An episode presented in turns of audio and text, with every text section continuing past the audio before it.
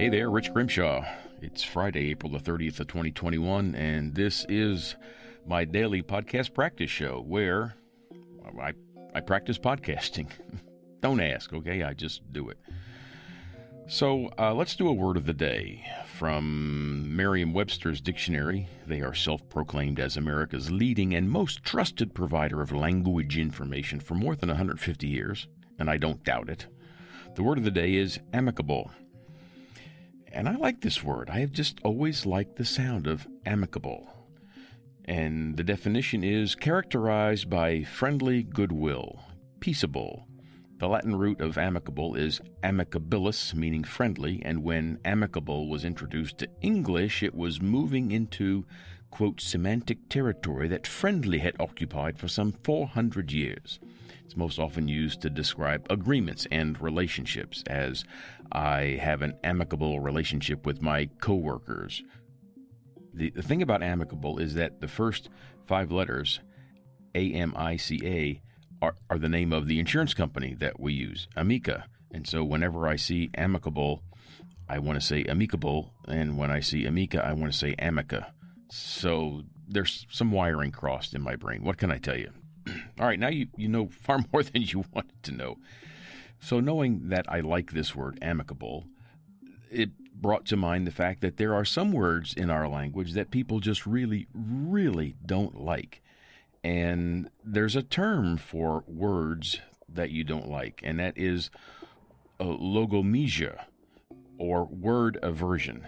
And from thoughtco dot com, there's an article about logomesia, and it says that in language studies, logomesia is an informal term for strong dislike for a particular word, a type of word, based on its sound or its meaning or its usage or associations. This is also known as word aversion or verbal virus. In a post on Language Log, linguistics professor Mark Lieberman defines the concept of word aversion as a, quote, a feeling of intense, irrational distaste for the sound or sight of a particular word or phrase, not because its use is regarded as a is regarded as etymologically or logically or grammatically wrong, nor because it's felt to be overused or redundant or trendy or non-standard, but simply because the word itself somehow feels unpleasant or even disgusting. Unquote. And you know, when I went looking for this, the word that consistently comes at the top of everyone's list is moist, M O I S T. Uh, quote, a website called Visual Thesaurus asked its readers to rate how much they like or dislike certain words, and the second most hated word was moist. It doesn't say what the most hated was, anyhow. A friend once said that she dislikes cake mixes that are advertised as being extra moist because that basically means super dank. Oh, and the most hated word of all was hate. So th- there is, there's the most hated word. So a lot of people hate hate. Here's another quote about moist uh, from Ellen Muth as George Lass in Dead Like Me. Uh, I guess that's a play or a movie or something. Anyhow, the, the quote is, my mother, she hates balloons and the word moist. She considers it pornographic. Quote. Here's another word, drool. My own word aversion is longstanding, and se- several decades from the first time I heard it, I still pull back like the flanges of a freshly opened oyster. It is the verb to drool, when applied to written prose and especially to anything I myself have written. Very nice people have told me for a long time now that some things they have read of mine in books or magazines have made them drool. Okay. Another word is cheese. There are people who dislike the sound of certain words. They would enjoy eating cheese if it had a different name, but so long as it's called cheese, they'll have none of it. So I went to Merriam-Webster, since they are the self-proclaimed leading and most trusted provider of language information for more than one hundred fifty years, and I could not find this word in there. Yeah, logomesia is not in Merriam-Webster's. So I went looking for someplace else, and I found an article from the Arkansas Democrat Gazette, and I always like sources from Arkansas because I lived there for eight years, from nineteen sixty-two to nineteen seventy. So this is from an article by Bernadette Kinlaw back on December thirtieth of twenty nineteen at six forty-three a.m. if anybody's keeping track.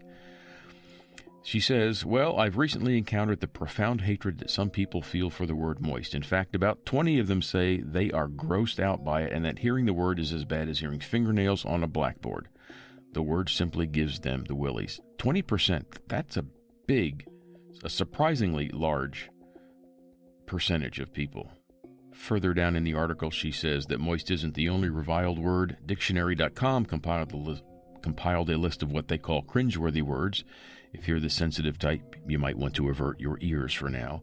On the list were mucus, dripping, phlegm, sputin, spoot, sputum, and discharge. Obviously, these are similar to moist in terms of bodily connotations. Others were slacks, wellness, and rural.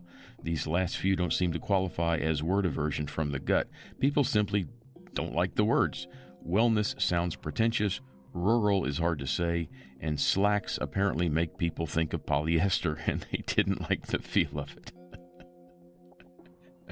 Okay. You could call them trousers. Is that better? Uh, one study listed other words that people disliked because of how they sounded. Among them were cornucopia, hardscrabble, pugilist. That's one of my favorite words, is pugilist and pugilism, wedge, and whimsy. I probably don't use these words much, but I think I like them. But I realize now I've been saying the U in cornucopia as you. Yeah, that's when I should have said it as uh. So it should be cornucopia? Oh, I just learned something new, new, because I've always pronounced it cornucopia, but it's cornucopia. All right. So it's a great day when you learn something new, so that means today is a great day. I'm Rich Grimshaw, and you are invited to join me again tomorrow. Thanks for listening.